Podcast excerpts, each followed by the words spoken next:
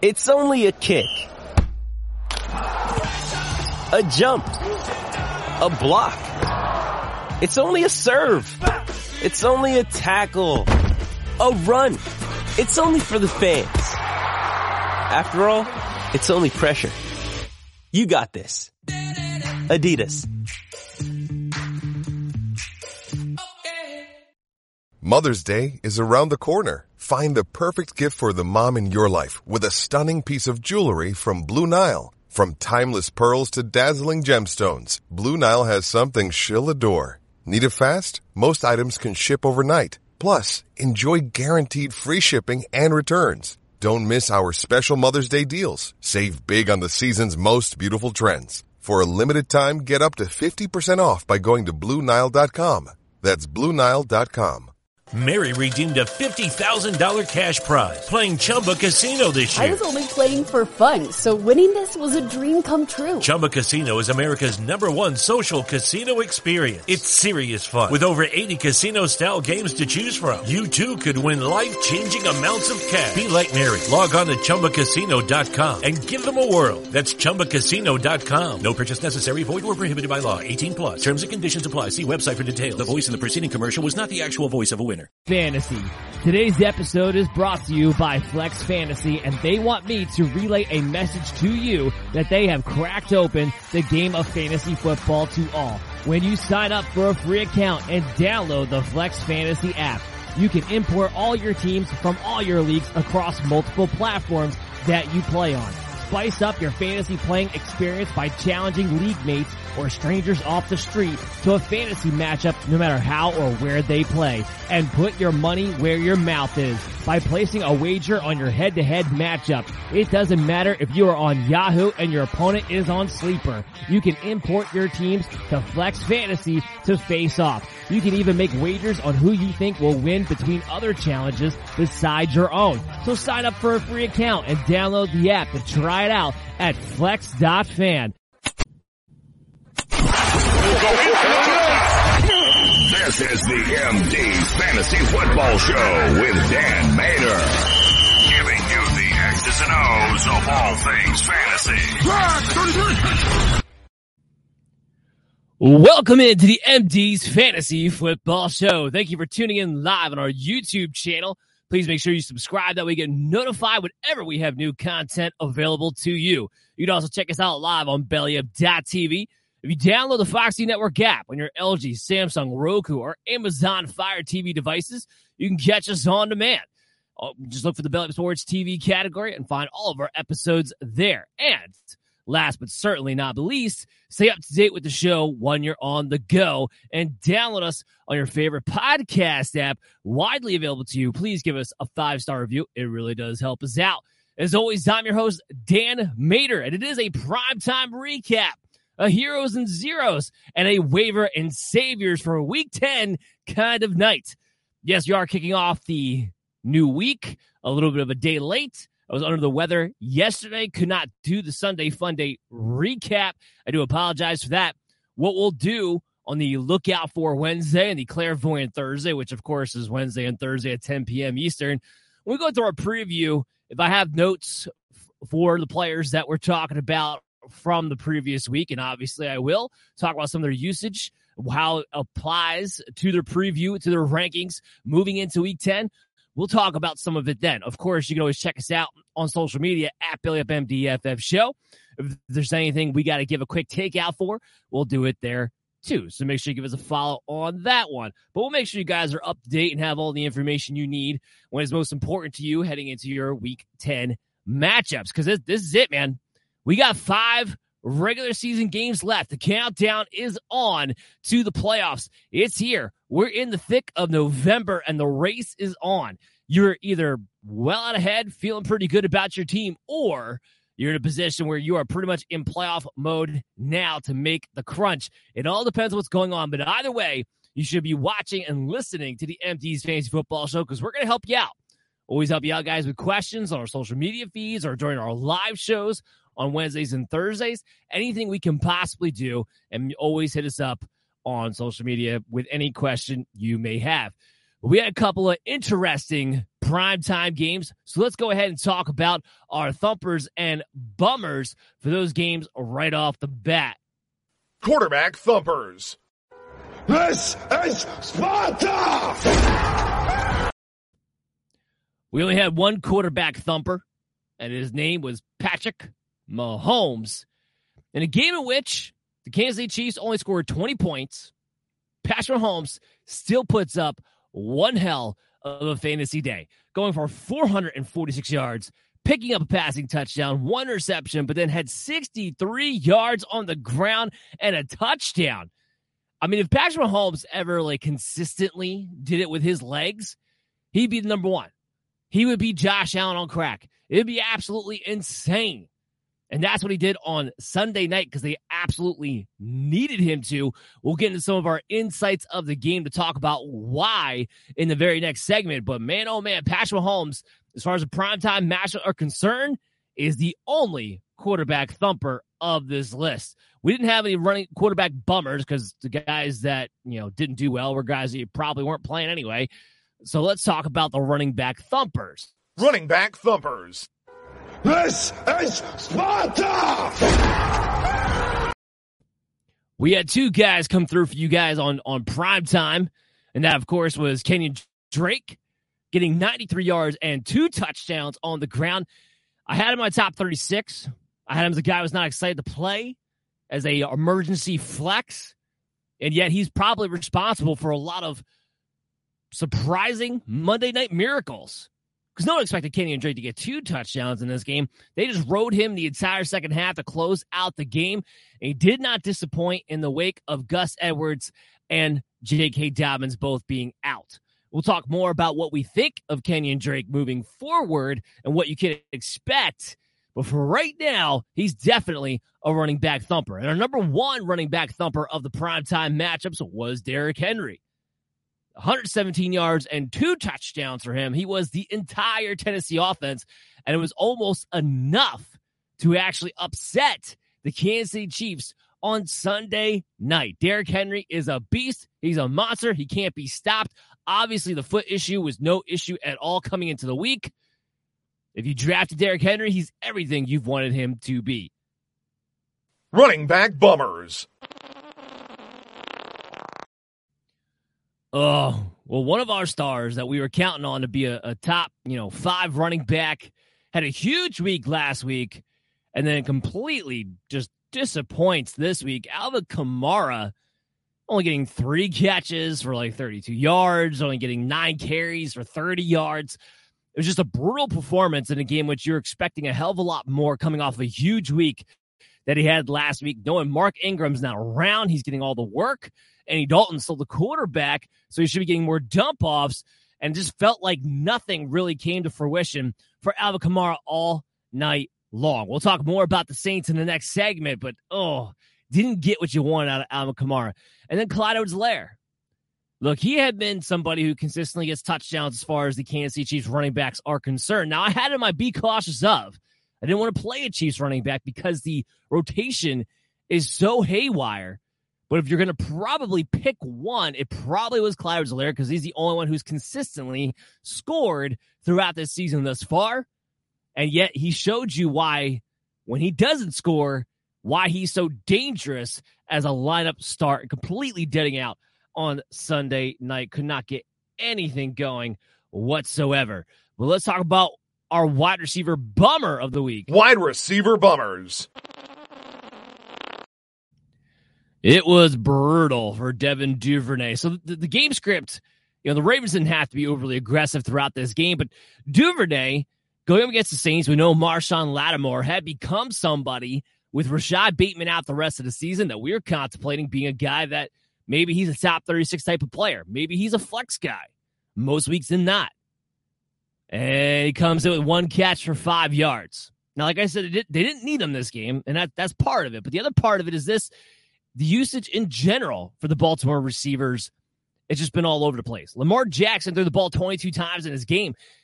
We've been talking all year long with quarterbacks like Mariota and, and Justin Fields and how that low volume can just pick apart receivers and just leave them for dead, basically.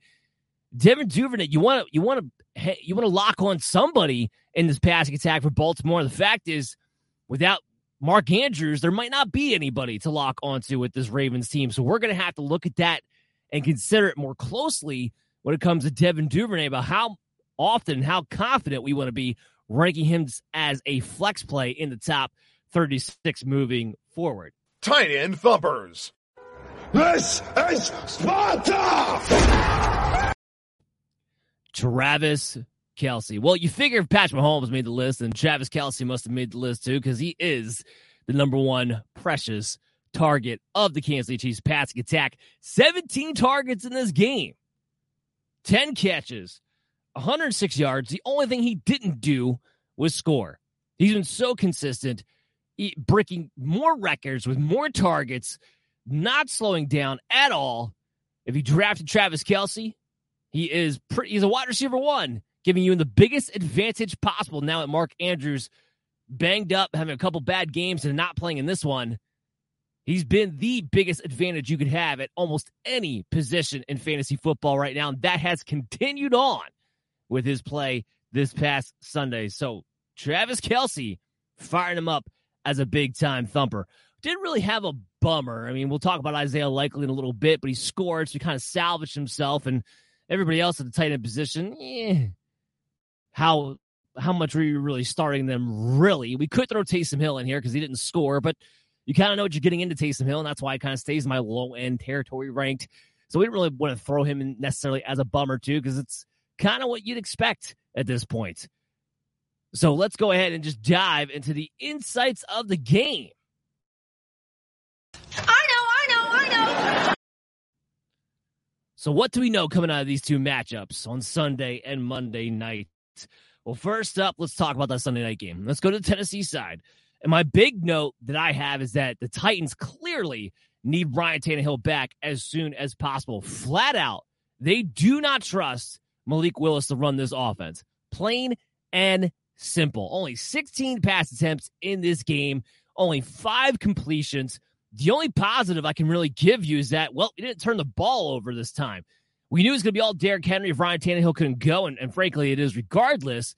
But they just have no threat of a passing attack without Ryan Tannehill, Ryan Tannehill back there at the quarterback position. That's something that's going to have to give because while Derrick Henry is great, you make a team one dimensional enough, eventually you're going to take that one dimension away. So it, it, just a testament to Derrick Henry and how great he is and how he's able to keep putting out the production he does. But Ryan Tannehill is going to have to make something of this passing attack at some point to keep Derrick Henry rolling because this cannot be this one dimensional moving forward. And no receiver, nobody outside Derrick Henry is even fantasy relevant right now for the Tennessee Titans as a result. On the Kansas City Chiefs side, though, my big two notes here really is that you have to play Juju and you have to avoid the running backs. Look, Patrick Holmes, Travis Kelce, that's a given every single week. We, we, we know that. Juju now, three games in a row, has been heavily targeted and has been good, if not great, for the Kansas City Chiefs. 10 catches, 88 yards on 12 targets. No, it's not going to be, you know, letting up the scoreboard. Yes, it's below 10 yards per catch. Who cares? He's getting that kind of volume, and that continues on. Juju Smith Schuster will continue to be a wide receiver two with a high floor each and every week with this offense. No matter what the Chiefs are doing with their wide receiver rotation, it's still going to be Juju getting the majority of the targets next to Travis Kelce. I know Mecole Hardman wound up with a good game in this one nine targets, six catches, 79 yards, a touchdown.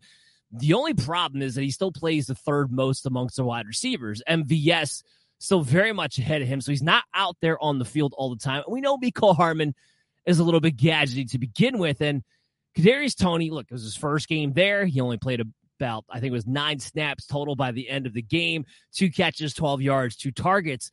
But the guy he's most likely to replace as this season wears on, as they want to get Kadarius Toney more and more involved after giving up the draft capital that they did, and frankly, want to have him going on all cylinders by the time the NFL playoffs roll around. The guy he's most likely to replace would be Mecole Hardman. So Mecole Hardman's a guy who's a hard sell for me to buy into, even though he has had a couple good games in a row now.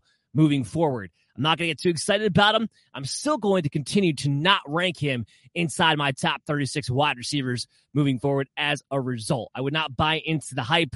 I fear dud games could be coming with less and less usage as Kadarius Toney gets more and more up to speed with the offense moving forward. And with the running backs, look, Clyde Lair four carries for five yards. Pacheco had five carries for five yards. Jerick McKinnon, three carries, four yards, but at least he was involved in the passing game with six receptions for 40 yards on eight targets. And he wound up dominating the playing time, but that's also because the Kansas City Chiefs had to come back from behind the entire second half, and Mahomes threw the ball 68 times. 68 times. Damn near 70 times in one game, Mahomes threw the ball, and they only scored 20 points in this matchup. That's why Jerick McKinnon played so much. If they're playing with the lead from the start, we probably see more Isaiah Pacheco, who did play for the second week in a row, more snaps than Clyde Edwards Helaire. It's clear what they want moving forward. They want Pacheco to take over the early down goal line work, and they want Jerick McKinnon to still be the main pass catching back when they have to come back from behind, no huddle, two minute drill, that whole thing. Clyde Edwards Helaire just gets what's left over at this point. So unless he magically scores, you're not going to get much fantasy value out of him. And with this kind of a rotation, I don't know how you can start him other than an emergency Hail Mary, hope you fall into the end zone type of player. This is not going to change anytime soon. And as a result, I am staying away from all Kansas City running backs every single week. And you can drop, uh, uh you know what, let's go ahead and hit this, this drop because we haven't done this yet for him, but you can go ahead and drop Clouds Lair. Prepare to be flushed. Eh, I don't look. You can't play him. You can't play him. There's not really a Chiefs running back. I feel like you can play right now, but you definitely can't play Clouds Lair, who now the second week in a row is third in that rotation. But let's move on to the Monday night game, shall we? So the Baltimore Ravens, they were very active during the trade deadline. It, looks like it paid off because the big note I have for them is, well, their defense looks a hell of a lot better, especially the run defense. This is a team been giving up some points. They held Kamara here to less than four yards a carry, 3.3 to be exact. The Saints offense never really got going, and it looks like this new look Baltimore defense that can be more aggressive now and play more downhill now with Roquan Smith. It's going to pay off for them in a big way. When you see the Baltimore Ravens, you're going to see on paper, oh, this is a good matchup for wide receivers. And the fact is, you know what? It's, it's not anymore. This is not the same defense that we saw early on in the season. So keep that in mind. When you're, pl- you're plugging together your lineups, looking for guys with good matchups to plug in, looking for some upside, looking for that juice. That is not going to be the case against the Baltimore Ravens moving forward. This is a much stingier defense, I believe, especially when they come out of the bye week and guys have even more time to gel, more time to get up to date with the playbook, which they have next week. So, two weeks from now, week 11, Baltimore comes back. I expect this to be a different defense the rest of the way, the second half of the season. So, adjust your expectations when you have them on your schedule accordingly. The other note I have for them, of course, is well, Kenyon Drake. Now they went full run in the second half. And Lamar Jackson actually came out in the first half, and he was he, he was pretty. He looked pretty good. He was he was high completion percentage, was hitting everybody, spread the ball out. I mean, like nobody had more than two catches for the Baltimore Ravens in this game. Drake had two catches, and James Proche had two catches. Everybody else had one, and he had about oh, let's see here, four, six, eight, ten, 10 different pass catchers catch at least one ball in this game. Lamar Jackson just spread it out. But in the second half, it was all about the running game. They just handed it off over and over and over again to Kenyon Drake. Of course, Lamar Jackson himself, 80 yards rushing, which, by the way, is the only thing that saved him from being a quarterback bummer yet again. Look, it's brutal. I just right now the ceiling for Lamar Jackson without a Mark Andrews and without Rashad Bateman the rest of the way. I don't know what the ceiling for Lamar Jackson is anymore. I don't think we can sit here and say that his ceiling's in the top five anymore because he's rushing, but he's not going to get rushing touchdowns to go with his yards. Well, the passing volume sure as hell ain't there anymore. He had 22 pass attempts in this game. And this is the type of game Baltimore is going to want to play the rest of the season. I mentioned the defense being much better in the second half. Well, that's going to go hand in hand with this offense being more run centric. And if they can be this run centric with Kenyon Drake back there, doesn't really matter who's back there, does it? And I, I will say this: there's a silver lining for Gus Edwards people out there who, you know, when he comes back, obviously this is just the way they're going to be. We always know they're going to be run first anyway, but with their defense now, they might not have to throw the ball as much as they were early on this season. So that cuts down Lamar Jackson's ceiling, but that also should boost the running game in general too. And Kenyon Drake, look, I still don't love it. I don't trust it. It's just as likely he goes into next week with nine carries for no touchdowns and 40 yards. It is just as likely of a scenario as him being able to duplicate a performance like this again. But if Gus Edwards is going to be out for another week in a row, we'll have to see coming out of the bye week. He'll have an extra week to get the hamstring. But we come back in week 11 and Kenyon Drake's still leading the way. Well, guess what? He's going to have to be my top 36. Likely will have to be inside my top 30. And you'll likely have to play him at least as a flex play or consider him there. And you know what? You could do worse. You could do worse. I don't fully trust it, but right now, this is where the usage is heading. So what do you do with the rest of it? Well, Mark Andrews comes back, he'll be fine. Okay. And Isaiah Likely, it wasn't great, but considering how this passing attack went with only 12 completions out of Lamar Jackson, the fact that he got you to touchdown, well, he's probably not the reason you lost the game then, especially coming out of the tight end position. So I think you continue to play Likely if Andrews cannot go, although the reports heading into this were Andrews could have played, but because they had the bye week, decided to hold him out, give him the extra week of rest. Probably the smart thing to do. So I wouldn't expect Isaiah Likely coming back in week 11 to be the guy. But new expectations for Lamar Jackson moving forward. Still quarterback one, but I don't think we can consider him a top five quarterback right now, especially with other faces like Justin Fields and some other names emerging as of late, who frankly have bigger ceilings right now with how they're playing and how their momentum is going. This is the case. This is what it's been for Lamar Jackson the past few weeks. I don't know if it changes anytime soon, especially when you sit there and you lose a weapon like Rashad Bateman for sure the rest of the way. Now, with Mark Andrews, it'll help elevate his floor, but Lamar throwing the ball more than 30 times in a game is not going to be a commonplace rest of season. On the Saints side, I have two notes. My my first note, and it's my main note, really. Andy Dalton. How much longer does Andy Dalton have? I think that has to be a real question here. Look, I know they decided that they like the way Andy Dalton runs the offense, I guess, better than Jameis Winston, but take this game. The Saints fell behind, and as soon as they fell behind by two scores, it felt like they had absolutely no chance of coming back with Andy Dalton under center. None. This offense can't get vertical. Michael Thomas is going to be out the rest of the season. Chris Olave can be that big, deep field threat, and Jarvis Landry might be on his way back starting next week. So they might get some assistance there. But this offense cannot get vertical. And if Alvin Kamara isn't breaking runs, and we'll talk about his usage in a minute because that was also strange. But if he's not breaking off runs for them or breaking off screenplays for them, this offense just doesn't have any pop with Andy Dalton. You bring in Jameis Winston, okay, yeah, you might have to deal with the turnover thing, but at least in games like this, you might have a shot to come back. Remember, the NFC South is up for grabs. It's so bad that really everybody still has a chance, including the Saints. Are you going to continue to play Andy Dalton, just gives you no pop offensively whatsoever, and gives you no chance if you fall behind in a game, and continue to have Jameis Winston on the bench, or at least gives you chances in these type of matchups? Because on the other side, too, it's not like Andy Dalton's not turning the ball over. He had another interception in this game. He's had turnovers last three weeks in a row now. So if your big thing is that you're not playing Jameis Winston because he didn't take care of the ball enough for you. Well, what the heck has Andy Dalton been doing? Because he's not taking care of the ball either.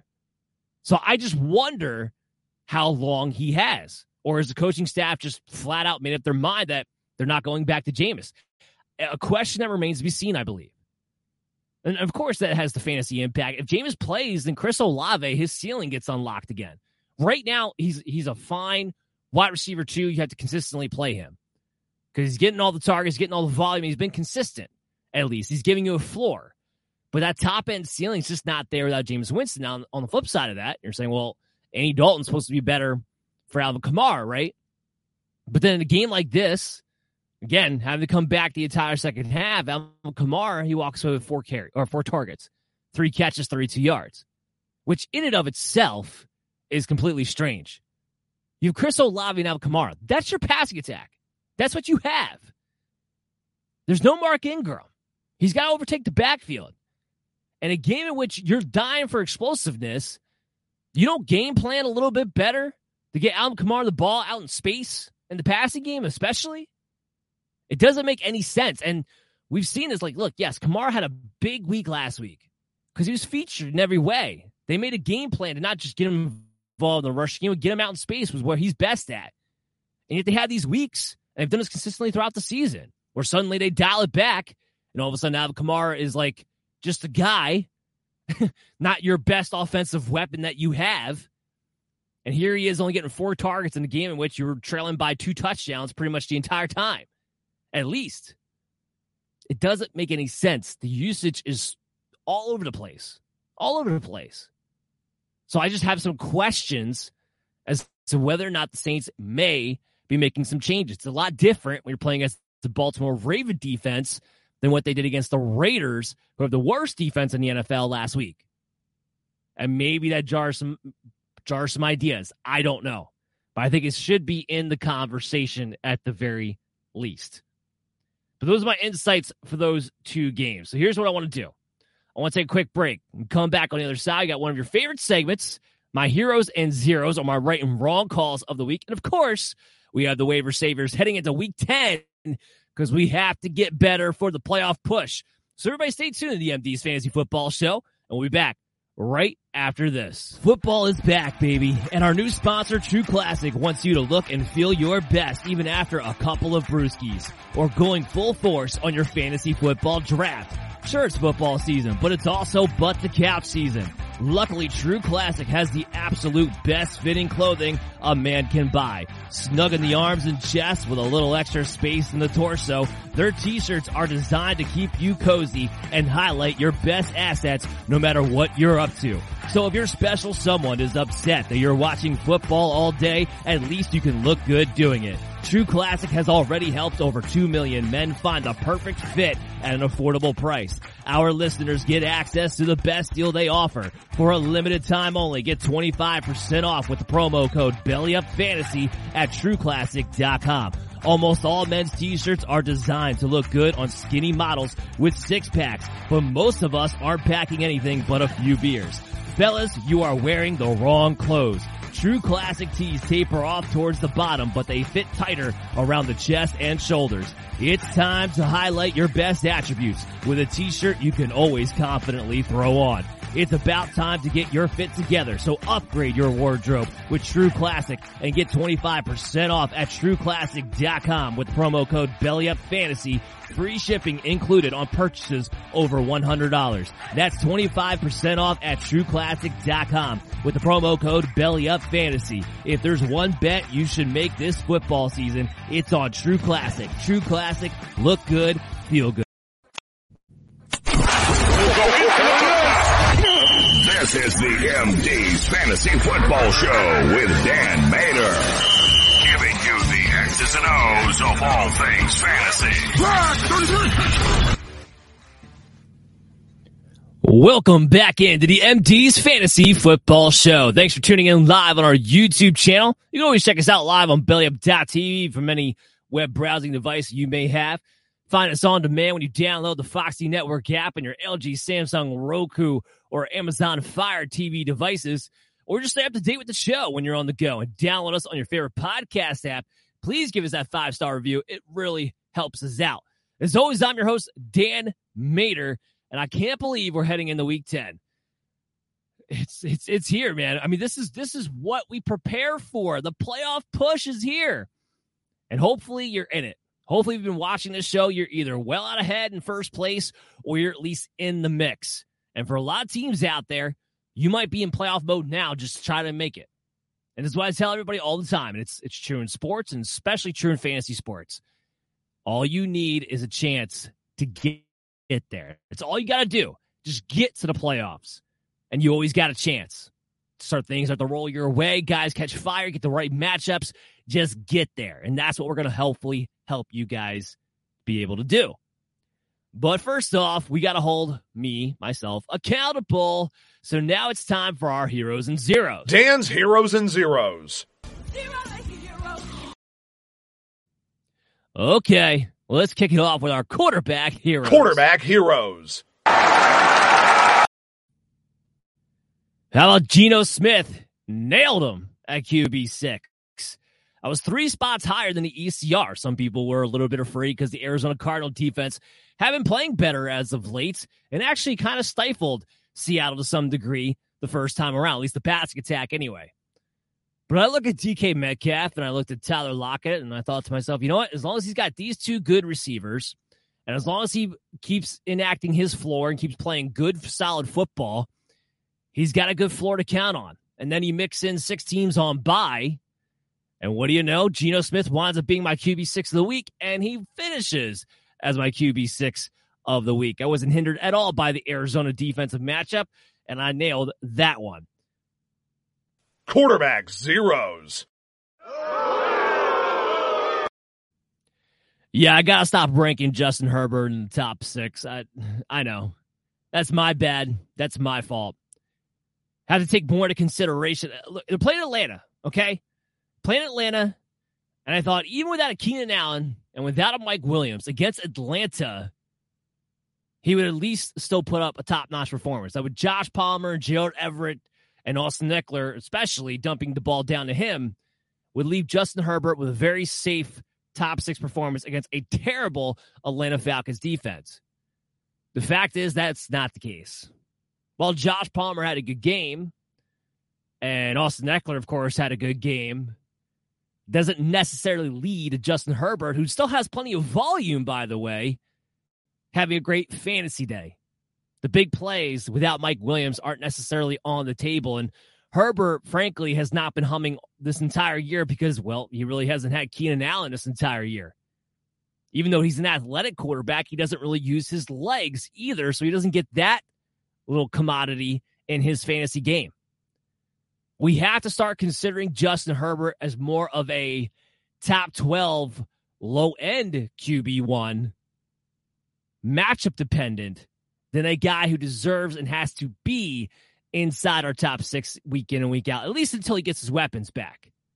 If Keenan Allen never gets healthy, we'll have a different conversation. But until that happens, we really have to consider the matchup with Justin Herbert and consider the fact that he doesn't have to be a lock him in must start every single week. So that was a zero by me. Quarterback heroes. My number one hero is Trevor Lawrence because again, another guy was higher than the ECR on.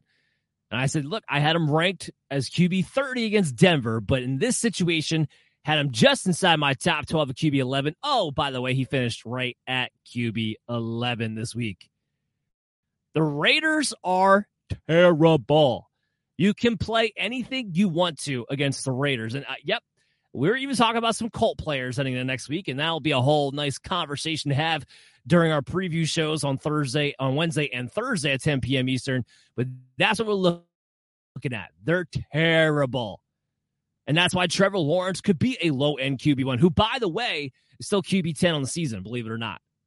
Now, yes, that's definitely a, a comment on the status of the quarterback position this year for fantasy football, but nonetheless, it meant that he still helped out a starting team this week. So Trevor Lawrence nailed that call. Quarterback zeros. All right, Aaron Rodgers, I'm officially done with you. I'm officially done with you. I put him at QB 12, playing the Detroit Lions, getting Allen Lazard back. Mary redeemed a $50,000 cash prize playing Chumba Casino this year. I was only playing for fun, so winning this was a dream come true. Chumba Casino is America's number one social casino experience. It's serious fun. With over 80 casino style games to choose from, you too could win life changing amounts of cash. Be like Mary. Log on to ChumbaCasino.com and give them a whirl. That's ChumbaCasino.com. No purchase necessary. Void or prohibited by law. 18 plus. Terms and conditions apply. See website for details. The voice in the preceding commercial was not the actual voice of a winner. Lucky Land Casino asking people what's the weirdest place you've gotten lucky? Lucky? In line at the deli, I guess? Aha, in my dentist's office. More than once, actually. Do I have to say? Yes, you do. In the car before my kids' PTA meeting. Really? Yes. Excuse me, what's the weirdest place you've gotten lucky? I never win and tell. Well, there you have it. You can get lucky anywhere playing at LuckyLandSlots.com. Play for free right now. Are you feeling lucky? No purchase necessary. Void where prohibited by law. 18 plus. Terms and conditions apply. See website for details. So, okay. This is a good opportunity for Aaron Rodgers to have two, maybe three touchdowns in this game. And instead, they decided to turn the ball over every time they got in the red zone. They lose Romeo Doubs along the way for the next four to six weeks. And even though Lazard had a good game, it didn't really matter. Aaron Rodgers getting frustrated with everybody else was a, on the sideline was an absolute joke because those picks were on him. They weren't on his wide receivers. They weren't on his offensive line. They were on him. And if he's going to continue to lash out for mistakes he's making, well, this whole thing just might implode on itself before too long. Their backs were against the wall against Detroit. And all you got was a pissed off Aaron Rodgers who was playing terrible. It was Detroit. And he still couldn't finish inside the top 12. Guess what? We can hit this button for Aaron Rodgers too. Prepare to be flushed. If you haven't done so already, there's no reason to have him on your team. If you can't play him against the Detroit Lions, you can't play him against anybody. And it was my fault for thinking that he could be anything else. So I'm sorry that I ranked him as a top 12 quarterback this running week. back heroes. If you had Joe Mixon, I think he was everybody's hero this week with five touchdowns. Now, of course, I did not project that or expect that, but I was significantly higher than the ECR. I still had him well ingrained inside my top eight. I'm at running back seven to be exact, three spots higher than the ECR.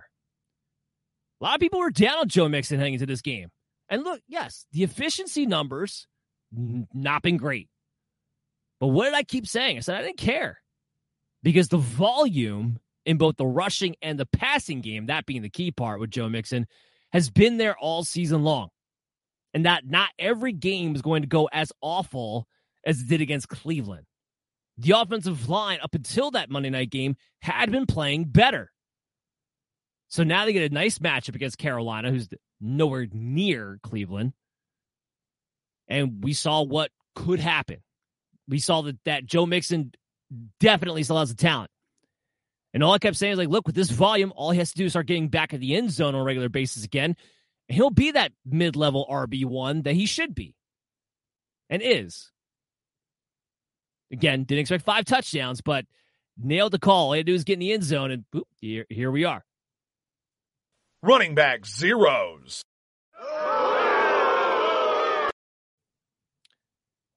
In hindsight, I should not have been so confident on Raheem Mostert. I had him ranked in my RB 13. Love the match against Chicago, and I thought to myself, yes, yes, Jeff Wilson definitely knows the offense, but it's still the first week. Was he really going to be involved at a 50 50 clip? And I didn't think so. I thought at worst it'd be a 60 40 clip in favor of Raheem Mostert because he's been the starter for most of the season. And to start off the game, it was looking pretty good because Mostert had a touchdown right off the bat. But I was too aggressive at RB 13, and I should have known it because Wilson does already know the offense and they were so excited to get him that it would be closer to a 50 50 committee right away. That's what we saw here. And as a result, Raheem Mostert will no longer be an RB2 the rest of the season. Him and Wilson will both be in that RB3 flex range for me.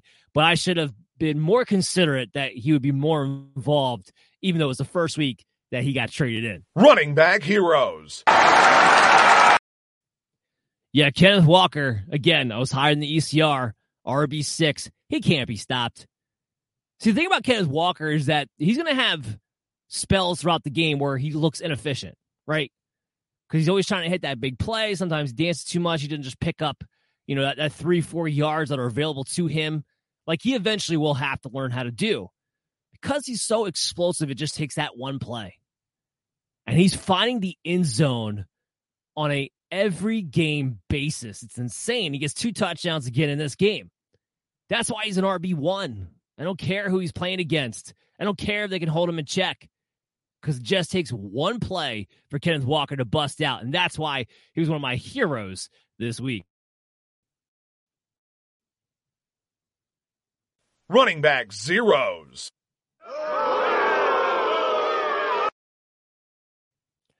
I don't know what to tell you about Josh Jacobs. I, I did not think he'd cool off.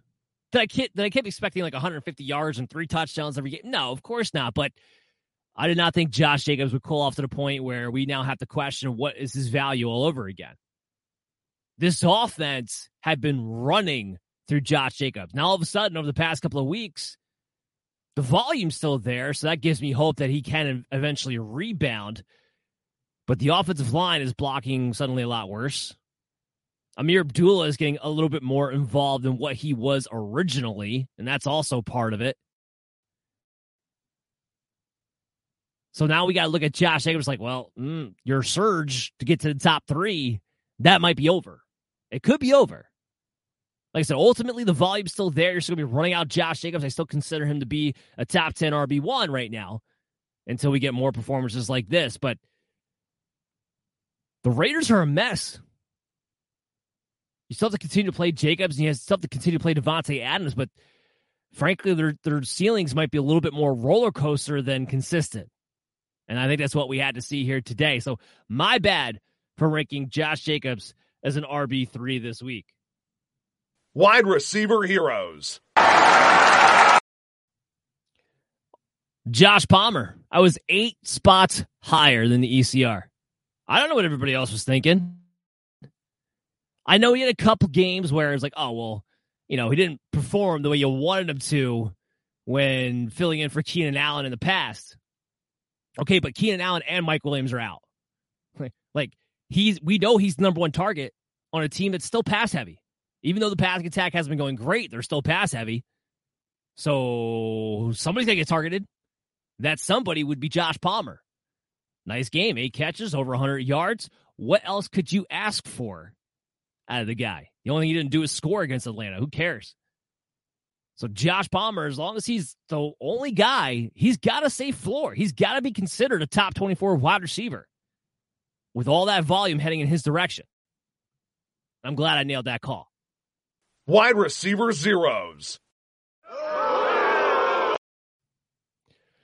Yeah, so about Terry McLaurin being in my top 14 receivers this week, thought to myself, like, well, you know what? I've been wrong the first two weeks with Taylor Heinicke. I was like, ah, can't really trust McLaurin with Heinicke. We saw it last year, even when he was the only guy. He was still at best a wide receiver three, and even then it was just very hit or miss. And then he had two good games in a row, and he had a nice matchup here against Minnesota. So I thought to myself, well, I guess maybe now it is time to trust Terry McLaurin with Taylor Heinicke back there. And then he did what I thought he would do with Taylor Heinicke, which is be inconsistent and the big play not really be there and available for him with a weak armed quarterback. And then that's what we saw this past week. So should have just stuck to my guns, shouldn't have caved. That's my fault. And that's why Terry McLaurin winds up being one of my zeros of the week. Wide receiver heroes. Well, speaking of the Raiders, Davante Adams I was a couple spots higher in the ECR on him. I had him inside my top four this week. Had no fear. Look, I pointed out last week, uh, people were panicking across the board in Davante Adams. So we sell him? So we sell him? What do we do? How, uh, you know, how can we hold on to him? And I look at these weeks, and you know, everyone's upset because he's like he's not having, I don't know, I guess Davante Adam numbers with Green Bay, but we knew he wasn't going to get the same kind of production on a week in week out basis that he was getting with Aaron Rodgers and the Packers but he's been pretty consistent for the most part. Even in games in which he hasn't done much, usually he scores. And then last week, he was fourth on the team in snaps. So that told you the illness was real and he just was not 100% himself. Comes off the injury report this week. What do you know? Davante Adams back in his dominant form, going for 146 yards and two touchdowns. Yeah, relax. Adams is a really good receiver. He's an elite receiver. He's a wide receiver one. Play him as such. Don't think about it too much. Don't stress. Wide receiver zeros. Here's another one I'm not entirely sure what to do with, but Amon-Ra St. Brown. I had him ranked inside my top 10. I thought no Hockenson. We knew Reynolds was banged up. We don't know what's going on with Swift and his usage. And St. Brown at this point should be 100% healthy. He's been practicing in full. He was off the injury report is in Detroit. Usually Jared Goff plays better in Detroit. There's two, there's a couple things I had to take away from this. One is, you know what? Maybe you just really can't attack the slot against Green Bay. That is the one area they have been pretty dominant against all year long. The other thing that I was thinking of was maybe St. Brown's is not totally healthy, or maybe Jared Goff is just dipped back down to the point where we can't trust any of the pass catchers. I don't know. I refuse to believe that St. Brown and his talent, from what we've seen so far in his young career, suddenly fallen off. I refuse to believe that. I do think better days are ahead, and I lean more towards the idea of trying to buy low on an Amon-Ra St. Brown rather than trying to move off of him. I want to be aggressive about it, but it is a little bit concerning that we have not been able to get high level production of the guy since the first two weeks.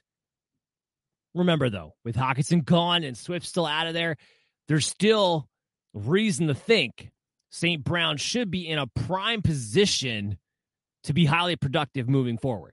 Still a team that needs to throw the ball more times, not. And the game script that wound up going down the Packers was just incredibly strange. It's a 15 8 game. that was not what we were expecting. So, from that standpoint, you can say, well, it was just a weird game, weird usage, throw it out the window. Packers really good against slot receivers. I think better days are definitely ahead for St. Brown, but it was still ultimately a bad call by me. Tight end heroes. Cole Kmet. I was seven spots higher than the ECR on Cole Kmet. I had him inside my top 15, which made him one of my streamers, and I just put it out there. I was like, look, Justin Fields is playing better. And they're playing the Miami Dolphins. The Dolphins are right up there with, with Seattle, with Arizona, with Minnesota, in the sense of all they do is give up touchdowns to tight ends. Doesn't matter what's going on, doesn't matter how good or how bad the offense is, doesn't matter how good or bad the tight end is. They seem to just give up touchdowns to tight ends. So I thought Cole Kmet could actually be a sneaky good play, and I was right on the money. Tight end zeros.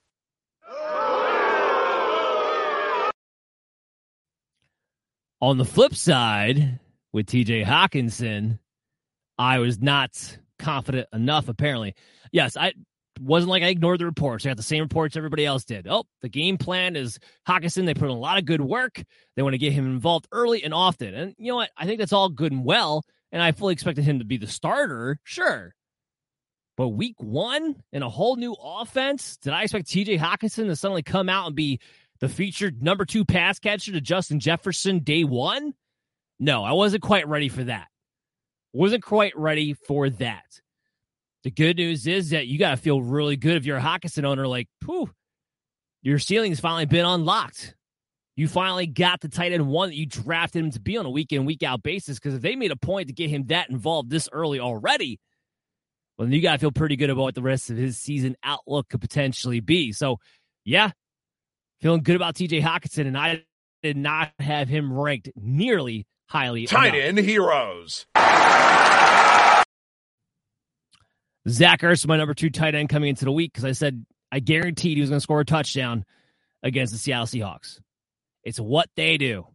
And he did he did exactly that. And he had eight targets to boot. So now you're getting back to the point where, okay, DeAndre Hopkins is there and Zach Ertz is back to getting involved with the offense again. One of the things we were worried about. And now he's had a couple of good games in a row, a couple touchdowns in a row. And now we're back to, okay, Zach Ertz is still a low end tight end one. It's not flashy. He's not going to blow up ever, but he gives you a nice, stable floor week in and week out. And because the Cardinals are so inept on offense in the first half of games, they consistently have to come back from behind, which ups the volume and usually leads to Zach Ertz getting involved that way or another. But we nailed the Zach Ertz call because I love the matchup for him. Tight end zeros.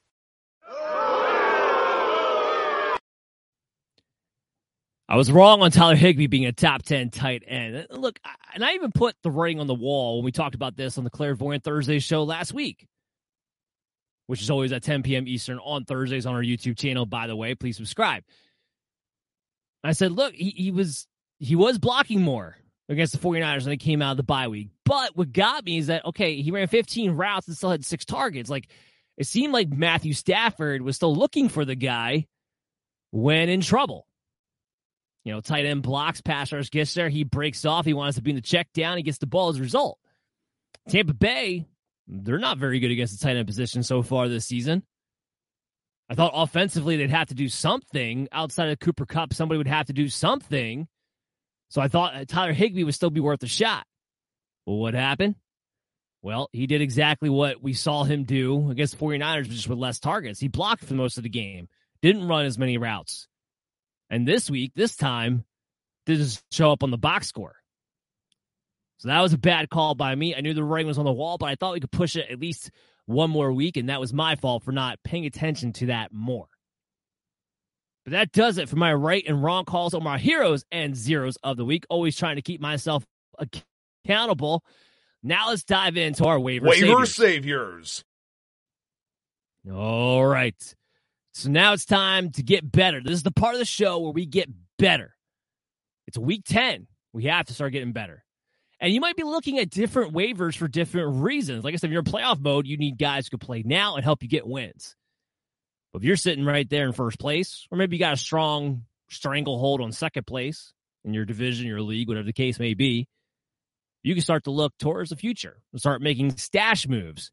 Guys who maybe have chances to hit, handcuffs for other teams, golden little tickets, luxury pickups, different things to be attacking on this waiver wire. So let's dive into the quarterbacks, shall we? So my number one quarterback on the week, and he probably, you know, if I'm looking at this list now, probably would be my number one pickup of the week, is Justin Fields. Now remember, when I do this, I'm taking the average owned on all the major platforms and looking for who's less than 50% owned. Well, while Fields' ownership did jump up, it's still at 47% heading into next week. He's got Detroit, and he's got Atlanta, I believe, the week after that. And he's been fantastic over the past month now. Now that they're just like letting him, instead of having him be a pocket passer who only throws the ball 20 times in a game, they decided, you know what? You're going to throw the ball 20 times a game, but instead of be a pocket passer, you're, just, you're going to be a playmaker. You're going to do what you do. He's Jalen Hurts. That's what he is. He's Jalen Hurts last year. That's what he is. So maybe he's not always there from the passing game. Maybe he makes a few mistakes. Maybe he gets some turnovers. But he's running and he's scoring touchdowns with his legs at the very least. And then we get games like this where he actually gets, you know, two, three touchdowns through the air to tack on with his rushing. Well, now you're looking at an elite quarterback, especially in plus matchups. Justin Fields, not only the number one quarterback this week, the number one pickup for me. What about Jimmy G? So we talked about Jimmy G a little bit before. It's not exciting. You're not gonna you're not gonna be uber happy to play Jimmy G, and rightfully so. But at the same time, this guy has been a top 12 quarterback over the past few weeks. He's got a safe floor. Again, it's not super exciting, but he's got a safe floor. San Francisco is one of the best schedules coming up for the second half of the season. If you've been streaming quarterback and you can't get a guy like a Justin Fields, or you haven't already gotten a guy like a Justin Fields, Jimmy G is somebody you can plug in know, I, you know what? I'm to get 16 to 18 points no matter what. May not look pretty. It's not to be on the most volume, but with the offense and the weapons that they have now, he's got a safe floor every single week. So Jimmy G at 18%, Talk about a guy you can pick up and stream and possibly stream the rest of the season, depending upon what your options are. He's that guy. Those are my only two quarterbacks, though. Everybody else is. Yeah. Not this week's. Kenyon Drake. He's 44% owned. So that means he's available making the waiver wire savior. Already talked about it. I know they have a bye week next week, so that's that's kind of good news because that means you might not have to spend that much to go get Kenyon Drake. We don't know when Gus Edwards is going to be back. It's not a given that he'll be back after the bye week. Remember, this is a guy coming off an ACL injury who's now dealing with a hamstring. Remind you of anyone? Chris Godwin, who had to miss a few weeks because of the same issue. And they really have to be careful with Gus Edwards because, I mean, who knows when they're getting J.K. Dobbins back?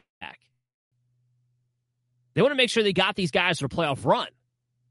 So I think they'll be more cautious with a Gus Edwards. So it's not a given. So come week 11, it very well could be Kenyon Drake again. Not only get to spend up, I wouldn't, I wouldn't waste a priority on him. I wouldn't even spend up that much for him. 10%, 15% tops at this point in the season. Because again, they're going on bye week. So for all those teams out there who need a win right now, we'll be looking at players who can help them out right now. He's not going to be on their radar. So it's kind of take advantage of that. Jeff Wilson, also 44% owned. he would actually be more of a priority for me than Kenyon Drake would because he has rest of season value. Look, week one already, Jeff Wilson had two more snaps than Raheem Mostert. And it'll be a 50 50 committee. I don't think anybody's running away with this job either way.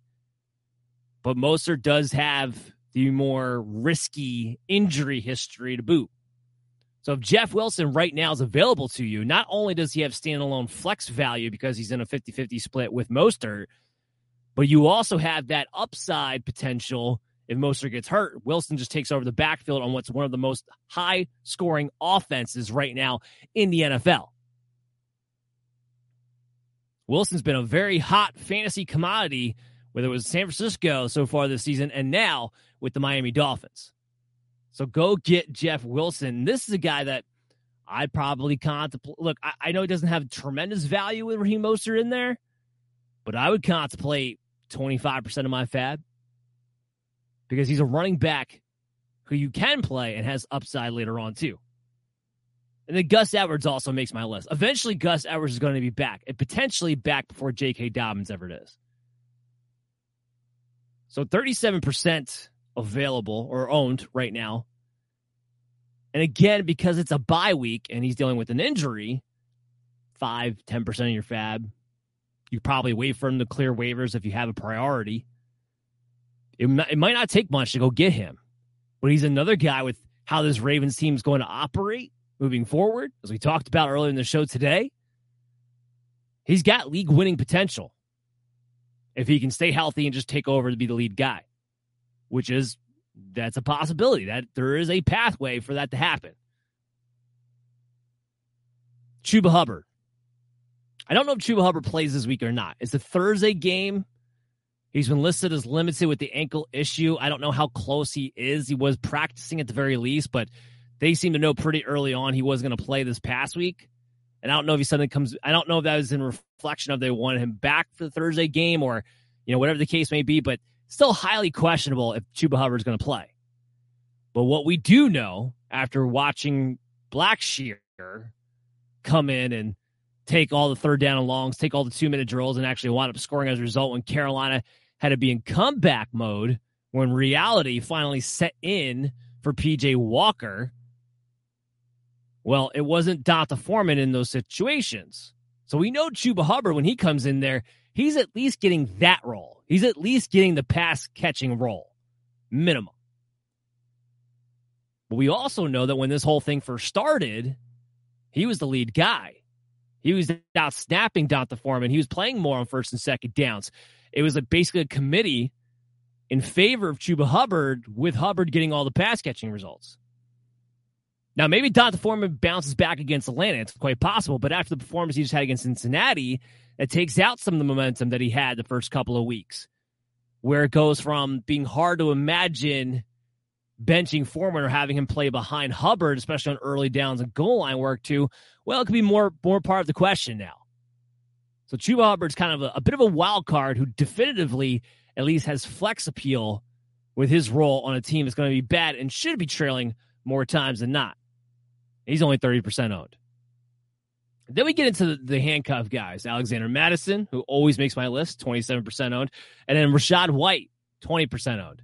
High end handcuffs, those golden lottery tickets that you can take a chance on that we talked about. Guys you want to check out. And guys you want to have if you have Leonard Fournette or Dalvin Cook. Then Isaiah Pacheco. Oh, Jaylen Warren makes that list too at 3%. He kind of the same same thing. Then we got Isaiah Pacheco. So he does make my list. This is more of a stash play. This is not a guy I'm picking up because I want to play him next week because I don't. But if Clyde edwards gets hurt, or, and this is a possibility now, I believe too, they decide just to phase him out of the offense completely because they want Pacheco to get going by the time the playoffs roll around. Pacheco's got a chance to overtake the main runner role. Now, that's not always going to have tremendous value at the Chiefs because of how much they throw the football. And Pacheco will never be involved in the passing game no matter what happens Jerick McKinnon or Clyde Lair. But he at least has some upside. So this is not a play for now. This is not a play if you're trying to make the playoffs. This is a play for you're looking for a golden lotto ticket. That could be the guy. Now let's get to the wide receivers. The wide receiver list is week. I'm just going to warn you guys right now. There's not much available at the wide receiver position on those waiver wires. In fact, to kick it off, I got Treylon Burks on my list at 22%. And again, that's just an IR stash, hoping he comes back sometime soon. And clearly, you also need Ryan Tannehill to get back sometime soon, too. But as I point out, at some point, the Titans are going to have to have some semblance of a passing attack just to get other defenses to respect the fact they can throw the ball. And if it's not going to be Robert Woods, because it hasn't been, and we already know what Nick Westbrook Ikhine is, and Kyle Phillips never really became a thing after week one. It's going to have to be Treylon Burks if he's healthy enough to do it when he comes back. So, a worthy stash play, if you will. And then Wan'Dale Robinson. So, I would have him obviously prioritize a little bit more. I know he didn't have a big week before the Giants bye, but again, I go back to it. The slot receiver of Daniel Jones is the most valuable wide receiver to have on a regular week in, week out basis. So if you're looking for a guy that you could plug and play as a high floor flex guy, I do believe that is Wan'Dale Robinson more times not. It was only 20% owned right now. Then I followed up with another guy who's a stash play, Jameson Williams. I still keep going back and forth in my head if I actually believe Williams is going to play at some point this season, as Dan Campbell suggests. But as we know with the D'Andre Swift, you know, situation, what Dan Campbell says is neither here nor there with what we're actually going to see, apparently. But what I do see is a real pathway for a second receiver, a second option to emerge for Detroit. And that even might help St. Brown out. If Jameson Williams does come back and play, I do believe he'll be given that opportunity, and he's got big play value. So, again, another guy if you have the spot on the IR right now and you, you're in a position to be able to do it, I'm fine with the stash. DeAndre Carter. Now, this is, of course, of Keenan Allen and Mike Williams, we pretty much know it's not going to play this game. If Keenan Allen continues to be out again, well, DeAndre Carter is the second receiver to Josh Palmer. Now, I like this more in full point PPR leagues, but Carter has the potential for the big play of the wide receivers. And sometimes it could be a little bit hit or miss as far as it's going to be him or Gerald Everett as the guys who get the work playing in the same similar area of the field. But DeAndre Carter's a guy that you can plug and play in a spot start right now with a pass first team with no other options. He's only 10% owned. Last but not least, Christian Watson. I think this is a speculative add right now. Romeo Doubs out next four to six weeks with a high ankle sprain. Sammy Watkins is washed, absolutely washed. We don't know exactly when we're going to get Randall Cobb back.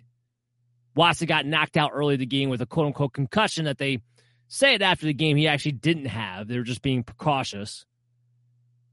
But now Romeo Doubs out for the next month and to a month and a half, there's going to be an opportunity for Watson to work his way back into significant playing time again. If he can stay healthy. Now that's a big if. And this is why this is, you know, this is not a move I'm, I'm wasting FAAB on. It's not a move I'm wasting priority on. This is a speculative add because the opportunity is potentially there. And we know Watson is a big play type of guy. So he could hit a home run. He could be that guy for you. You could take a chance on if his playing time starts to surge, which it might now with Doubs out of the way. So somebody just kind of keep your eye on. And then we get into the tight ends. So again, the Baltimore Ravens are going on bye. I would still probably try to pick up Isaiah Likely, especially if I'm Mark Andrews owner, just to be safe when you come back in week 11. But not not something you have to do right now. Just something to kind of keep your eye on. Don't forget about guys when they go on bye weeks. Cole Kmet comes in at 27% for me. He's back to being fantasy relevant. And Justin Fields is just playing better. He's getting the ball to his guys. He's getting his ball to his weapons. He's getting the ball to Darnell Mooney. He's getting the ball to Cole Kmet. He'll probably start getting the ball to Chase Claypool as he gets up to snuff and starts playing more snaps himself, which probably won't be too long from now. So Cole Kmet can actually be part of the conversation. Not, nothing I'm going crazy over, but at least part of the conversation at the stream tight end. Cade Otton, he reemerged this past week. He's only 5% owned. We don't know when or if Cameron Brate is coming back. And it's just clear they need another option. Mike Evans could be banged up heading into next week. Somebody else besides Godwin and Evans has to catch the ball. And if Evans is out, well, that might make Otton the guy for the red zone, who did score this past week. I think he's a streamable tight end. He's only 5% owned, which he's basically free because everybody just doesn't know his name, doesn't know who he is yet, and Tampa Bay's offense really hasn't been anything to ride home about. So check him out. There's a lot of talk that David Njoku will be able, or at least will try, to make his way back this week coming off the bye week. And I hope that's true. But if it's not, I'm looking at Harrison Bryant, who's only 2% owned right now. I know, I know, he didn't really come through, and didn't really come through, didn't do anything, I should say, as a starting tight end with David Njoku out before.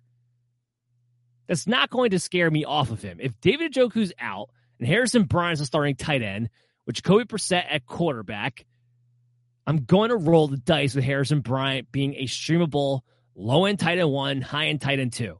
I like his talent. He catches the ball really well. We know more times than not, Brissett will go to the tight end position. I think it's worth a gamble, especially for a guy who's so widely available that you won't have to spend any significant resources to bring him in. So if David Njoku does not play, keep that in mind. That's going to do it for the show. I hope you guys all enjoyed it. We'll be back again on Look Ahead Wednesday at 10 p.m. Eastern, on Clairvoyant Thursday at 10 p.m. Eastern, and for Casting Friday at 10 p.m. Eastern. Make sure you subscribe to our YouTube channel so you get notified when we have new content available and when we do go live. Check us out on bellyup.tv. Find us on demand when you download the Foxy Network app. Download us on your favorite podcast app and give us a five star review. And make sure you're following us on social media at BellyUpMDFF Show. We'll keep you up to date with all the player news and the other little fancy tidbits. And that's also where you can go and ask all of your questions throughout the week, and we'll help you out. Free. I don't charge. Absolutely free. Use me as a resource as much as you want.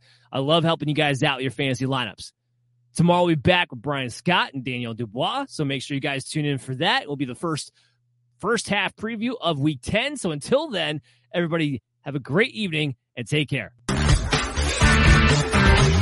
Mary redeemed a $50,000 cash prize playing Chumba Casino this year. I was only playing for fun, so winning this was a dream come true. Chumba Casino is America's number one social casino experience. It's serious fun. With over 80 casino style games to choose from, you too could win life changing amounts of cash. Be like Mary. Log on to ChumbaCasino.com and give them a whirl. That's ChumbaCasino.com. No purchase necessary. Void where prohibited by law. 18 plus. Terms and conditions apply. See website for details. The voice in the preceding commercial was not the actual voice of a winner.